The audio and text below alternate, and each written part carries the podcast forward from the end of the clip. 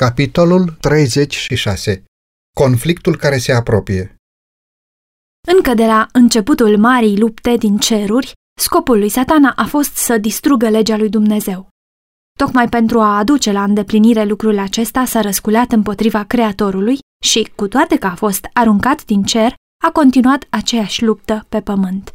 Ținta pe care a urmărit-o neabătut a fost să-i amăgească pe oameni și să-i determine să calce legea lui Dumnezeu. Lucrul acesta s-a realizat fie prin lepădarea legii în întregime, fie prin lepădarea unuia dintre principiile ei, dar rezultatul va fi în cele din urmă același. Cine calcă o singură poruncă, dă pe față dispreț pentru toată legea. Influența și exemplul lui sunt de partea neascultării. El devine vinovat de toate. Iacob 2 cu 10. Căutând să arunce dispreț asupra statutelor divine, Satana a pervertit învățăturile Bibliei și aceste rătăciri au fost în felul acesta încorporate în credința miilor de oameni care mărturisesc a crede în Scriptură. Ultima mare luptă dintre adevăr și rătăcire nu este decât bătălia finală a unei lupte îndelungate cu privire la legea lui Dumnezeu. În această luptă intrăm acum. O luptă între legile oamenilor și preceptele lui Jehova între religia Bibliei și religia fabulelor și a tradiției. Factorii care se vor uni împotriva adevărului și neprihănirii în această luptă sunt acum la lucru. Cuvântul sfânt al lui Dumnezeu, care ne-a fost dat cu prețul atâtor suferințe și sânge, este prea puțin prețuit. Biblia este la îndemâna tuturor, dar puțini sunt aceia care o primesc cu adevărat ca fiind călăuza vieții. Necredința predomină într-o proporție alarmantă, nu numai în lume, ci chiar și în biserică. Mulți au ajuns să combată chiar învățăturile care constituie stâlpii credinței creștine. Faptele mari ale creațiunii, așa cum sunt prezentate de scriitorii inspirați, căderea omului, ispășirea, perpetuitatea legii lui Dumnezeu, sunt practic lepădate, fie cu totul, fie în parte, de o mare parte din lumea așa zis creștină. Mii de oameni care se mândresc cu înțelepciunea și cu independența lor socotesc ca o dovadă de slăbiciune aș pune cineva încrederea în Biblie. Ei socotesc ca o dovadă de talent superior și de cultură să găsească greșeli în scripturi, să denatureze și să nege cele mai importante adevăruri ale ei. Mulți slujitori învață poporul și mulți profesori și învățători își învață studenții că legea lui Dumnezeu a fost schimbată sau desființată, iar aceia care privesc cerințele ei ca fiind încă valabile, că trebuie ascultate literal, sunt socotiți ca meritând numai patjocură sau dispreț. Respingând adevărul, oamenii îl resping pe autorul lui. Călcând legea lui Dumnezeu, ei neagă autoritatea legiuitorului. Este tot atât de ușor să faci un idol din învățăturile și teoriile rătăcite, ca și cum ai modela un idol din lemn sau din piatră. Reprezentând greșit atributele lui Dumnezeu, satana conduce pe oameni să-și-l imagineze într-un fel neadevărat. În viața multora, un idol filozofic este intronat în locul lui Jehova, în timp ce viul lui Dumnezeu, așa cum este descoperit în cuvântul său, în Hristos și în lucrările creațiunii, este slujit doar de puțin. Mii de oameni zeifică natura în timp ce leapă de pe Dumnezeul naturii. Deși într-o formă deosebită, idolatria există în lumea creștină de astăzi, tot atât de adevărat cum exista în vechiul Israel din timpul lui Ilie. Dumnezeu multora dintre pretinși oameni înțelepți, filozofi, preoți, politicieni, ziariști, Dumnezeul cercurilor rafinate la modă și a multor colegi și universități, chiar și a unor instituții teologice, este doar cu puțin mai bun decât Baal, zeu soare al Feniciei. Nici o rătăcire primită de lumea creștină nu se ridică mai îndrăzneț împotriva autorității cerului. Niciuna nu este mai opusă dictatelor rațiunii, niciuna nu este mai ucigătoare în consecințele ei decât învățătura modernă, care câștigă teren atât de repede, că legea lui Dumnezeu nu mai este obligatorie pentru oameni. Fiecare popor își are legile lui, care cer respect și ascultare. Nici o guvernare nu poate exista fără ele. Dar se poate concepe ca făcătorul cerurilor și al pământului să nu aibă nicio lege care să guverneze ființele pe care le-a creat?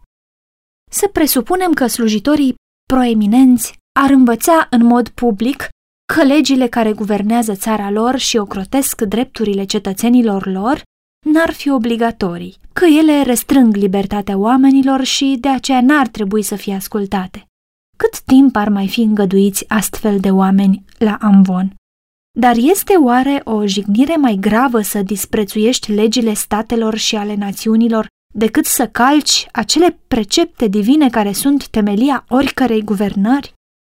Ar fi cu mult mai potrivit pentru națiuni să-și abroge legile și să îngăduie oamenilor să facă ce le place, decât pentru conducătorul Universului să-și anuleze legea și să lase lumea fără o măsură care să condamne pe vinovat sau să îndreptățească pe cel ascultător.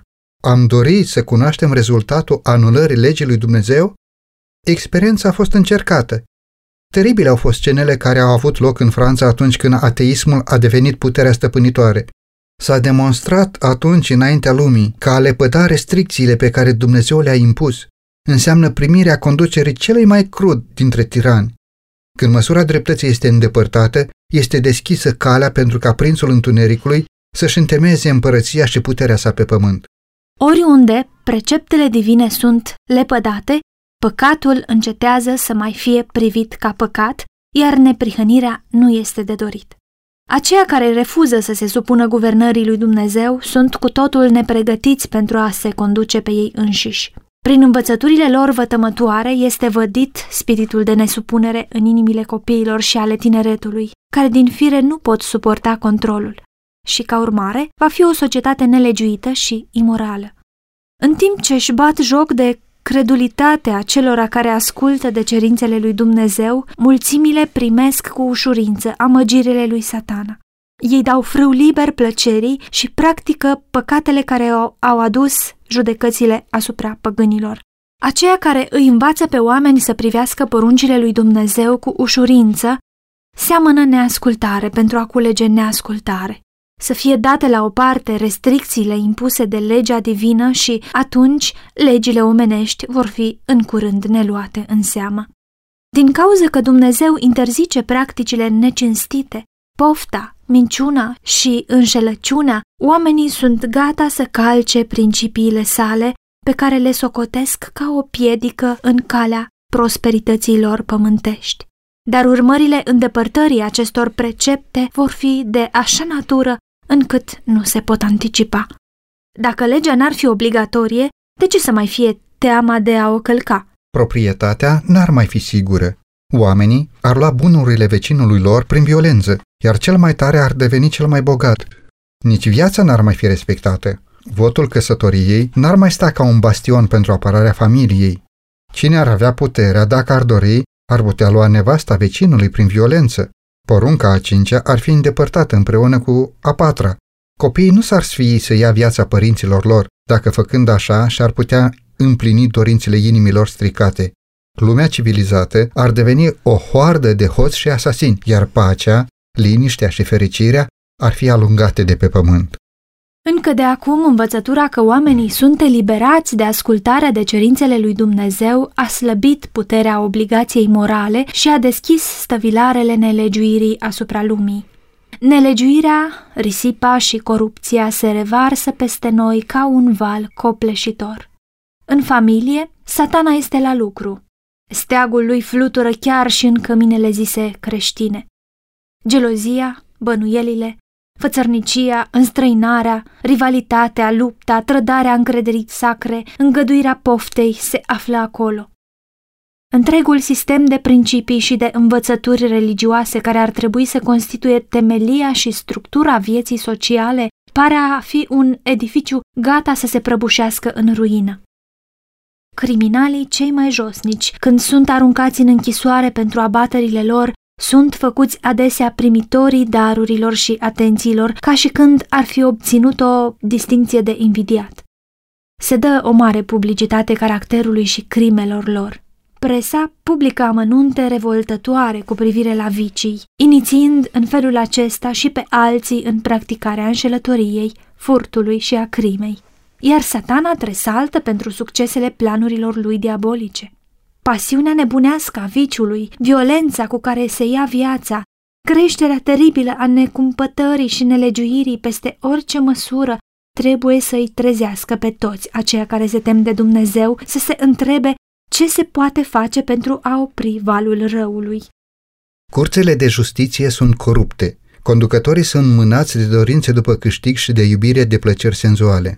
Necumpătarea a întunecat facultățile multora, încât satana are stăpânire de plină asupra lor. Jurații sunt pervertiți, mituiți, înșelați, besia și pasiunea și gelozia, necinstea de orice fel, sunt prezente printre aceia care administrează legile.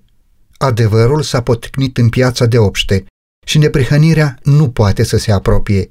Isaia 59 cu 14 Nelegiuirea și întunericul spiritual care au stăpânit în timpul supremației Romei au fost urmarea inevitabilă a înnăbușirii scripturilor. Dar unde trebuie găsită cauza necredinței larg răspândite, ale pădării legii lui Dumnezeu și a stricăciunii care este legată de acestea în lumina de plină a iluminării Evangheliei și într-un veac de libertate religioasă? Acum, pentru că nu mai poate ține lumea sub stăpânirea lui prin interzicerea scripturii, satana recurge la alte mijloace pentru a-și atinge același scop. Distrugerea credinței în Biblie slujește scopului lui așa cum slujește și distrugerea Bibliei însăși. Prin introducerea credinței că legea lui Dumnezeu nu este obligatorie, el conduce în realitate pe oameni să o calce, ca și când ar fi întru totul neascultători a perceptelor ei. Și acum, ca și în veacurile trecute, el a lucrat prin biserică pentru a-și realiza planurile. Organizațiile religioase ale zilei au refuzat să asculte adevărurile nepopulare descoperite clar în scriptură și, combătându-le, ei au adoptat interpretări și au luat poziții care au semănat pe o scară largă semințele necredinței. Acceptând rătăcirea papală despre nemurirea naturală a sufletului, și conștiința omului în moarte, ei au lepădat singura apărare împotriva amăgirilor spiritismului.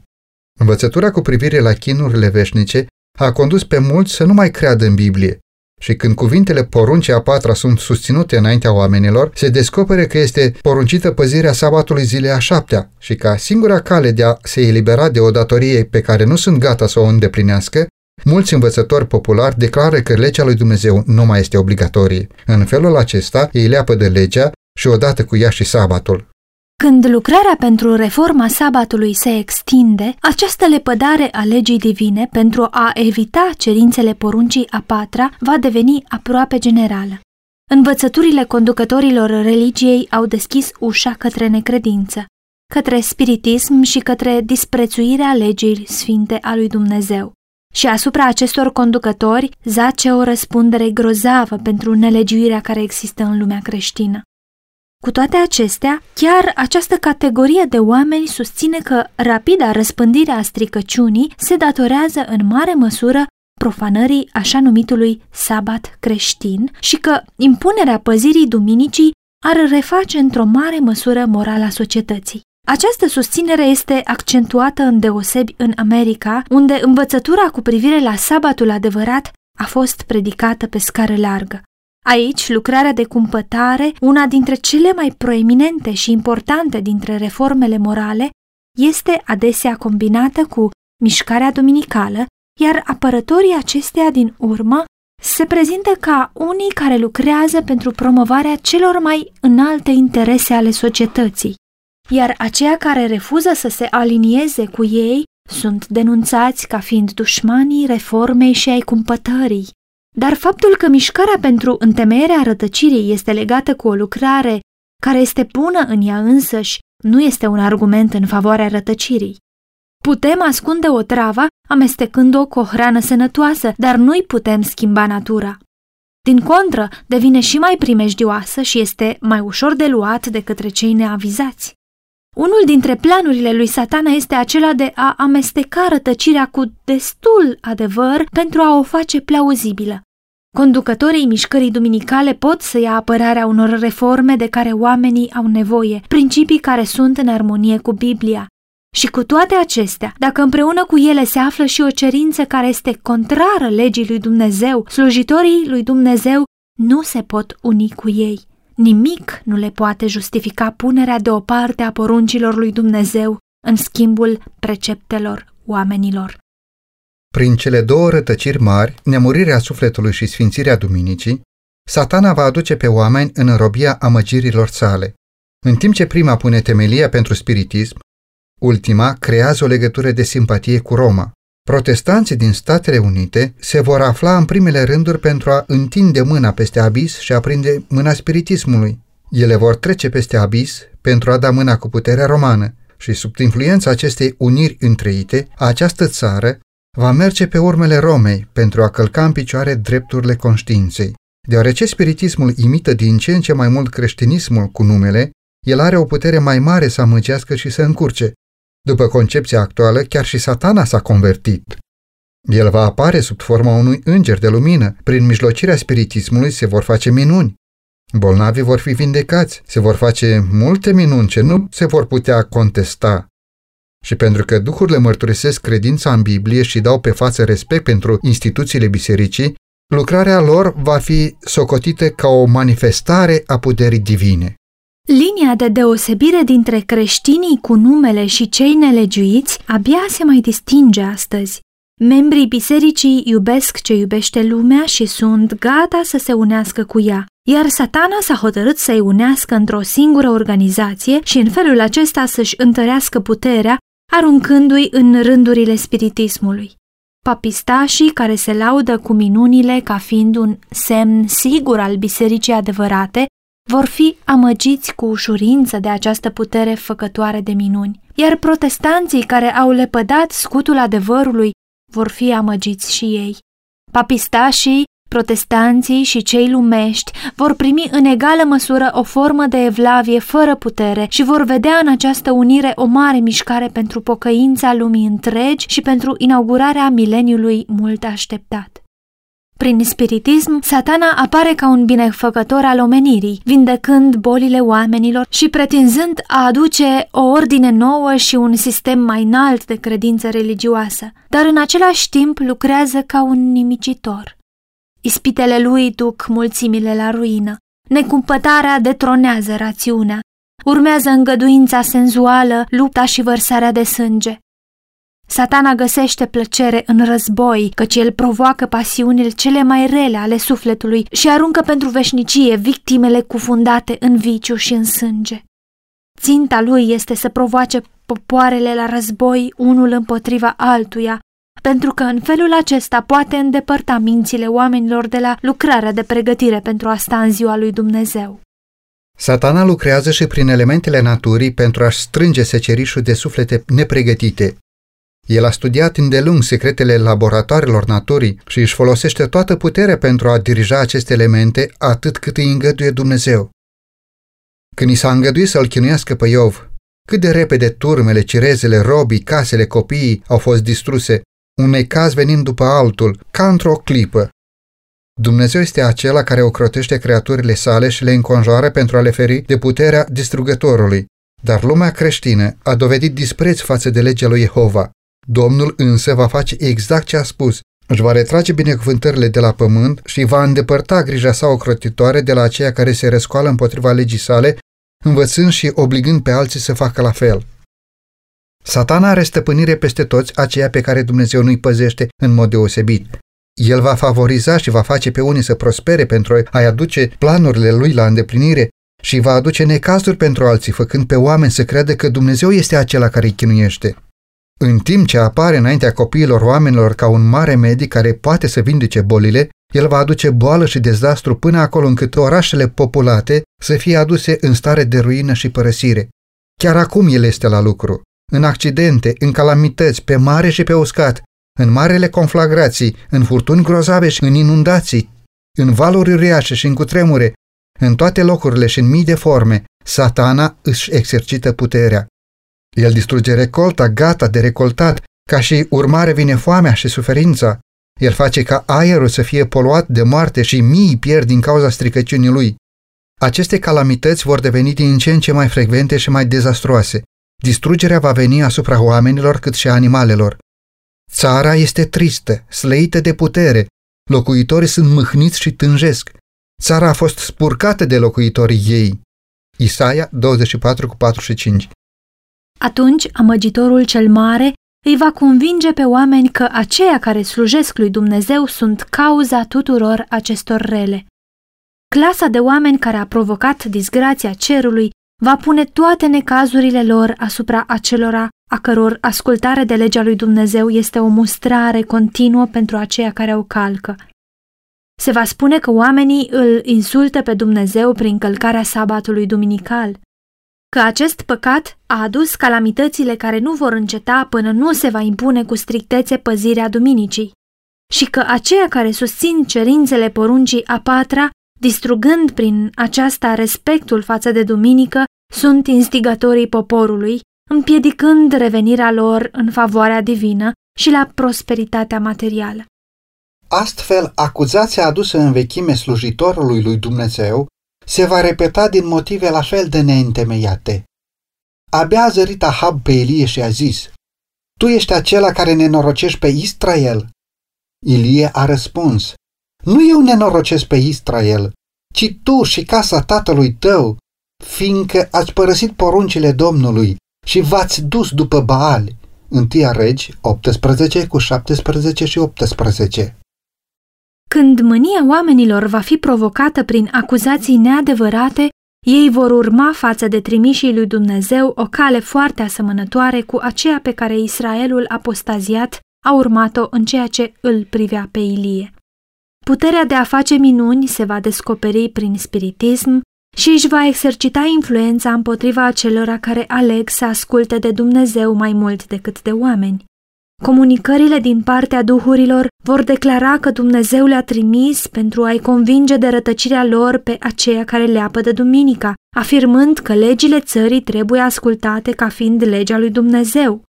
Ele vor deplânge marea nelegiuire din lume și vor susține mărturia învățătorilor religioși care susțin că starea morală decăzută este cauzată de necinstirea duminicii.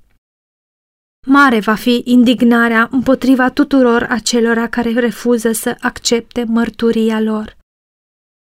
Modul de procedare al satanei în această mare luptă finale cu poporul lui Dumnezeu este același pe care l-a folosit la începutul marei controverse din ceruri. El pretindea că a căutat să promoveze stabilitatea cârmuirii divine, în timp ce în ascuns depunea toate eforturile pentru asigurarea lepădării ei. Și astfel, chiar lucrarea pe care se străduia să o îndeplinească, o punea în contul îngerilor credincioși. Aceeași lucrare de amăgire a marcat istoria Bisericii Romane. Ea a susținut că lucrează ca vicerege al cerului, în timp ce a căutat să se înalțe mai presus de Dumnezeu și să-i schimbe legea. Sub conducerea Romei, Aceia care au suferit moartea pentru credincioșia lor față de Evanghelie au fost denunțați ca răufăcători, au fost declarați ca fiind în alianță cu satana și era folosit orice mijloc posibil pentru a-i acoperi de rușine, pentru a-i face să apară în ochii oamenilor și chiar în ochii lor ca cei mai odioși criminali. Tot așa va fi și acum. În timp ce satana caută să-i distrugă pe aceia care cinstesc legea lui Dumnezeu, va face să fie acuzați de călcarea legii, ca oameni care îl dezonorează pe Dumnezeu și aduc judecățile lui asupra lumii. Dumnezeu nu forțează niciodată voința sau conștiința, dar calea continuă a satanei pentru a câștiga stăpânirea asupra acelora pe care nu-i poate amăgi altfel este constrângerea și cruzimea. Prin teamă sau frică, el încearcă să constrângă conștiința și să-și asigure închinarea. Pentru împlinirea acestui cel, el lucrează prin autoritățile religioase și pământești, mobilizându-le la impunerea legilor omenești și disprețuirea legii lui Dumnezeu. Aceia care cinstesc sabatul biblic vor fi denunțați ca vrăjmași ai legii și ai ordinii, ca unii care calcă în picioare preceptele morale ale societății, provocând anarhie și corupție și atrăgând judecățile lui Dumnezeu asupra pământului. Stăruințele de a nu-și călca pe conștiință vor fi socotite ca încăpățânare, îndărătnicie și dispreț față de autoritate. Ei vor fi acuzați de nemulțumire față de cârmuire. Slujitorii care contestă obligativitatea legii divine vor prezenta de la amvoane datoria de a da ascultare autorităților civile ca fiind rânduită de Dumnezeu. În sălile legislative și în curțile de judecată, păzitorii sabatului vor fi greșit prezentați și condamnați. O falsă interpretare va fi dată cuvintelor lor, iar asupra motivelor lor va fi pusă cea mai rea intenție.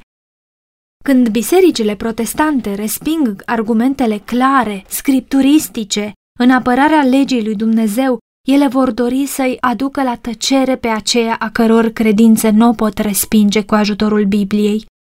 Cu toate că închid ochii față de acest fapt, ele adoptă acum o cale care va duce la prigonirea acelora care refuză în mod conștient să facă ceea ce face restul lumii creștine și să recunoască pretențiile sabatului papal. Demnitarii bisericii și ai statului se vor uni pentru a corupe, a convinge sau pentru a constrânge toate clasele sociale de oameni să cinstească duminica. Lipsa autorității divine va fi înlocuită cu decrete prigonitoare. Corupția politică distruge iubirea de dreptate și respectul pentru adevăr. Chiar și în America cea liberă, conducătorii și legiuitorii, pentru a-și asigura favoarea publică, se vor supune cererii populare după o lege care să impună păzirea duminicii. Libertatea de conștiință plătită cu un sacrificiu atât de mare nu va mai fi respectată. În conflictul care va izbucni în curând, vom vedea împlinirea cuvintelor profetului și balaurul mâniat pe femeie s-a dus să facă război cu rămășița seminței ei, care păzesc poruncele lui Dumnezeu și țin mărturia lui Isus Hristos. Apocalipsa 12 cu 17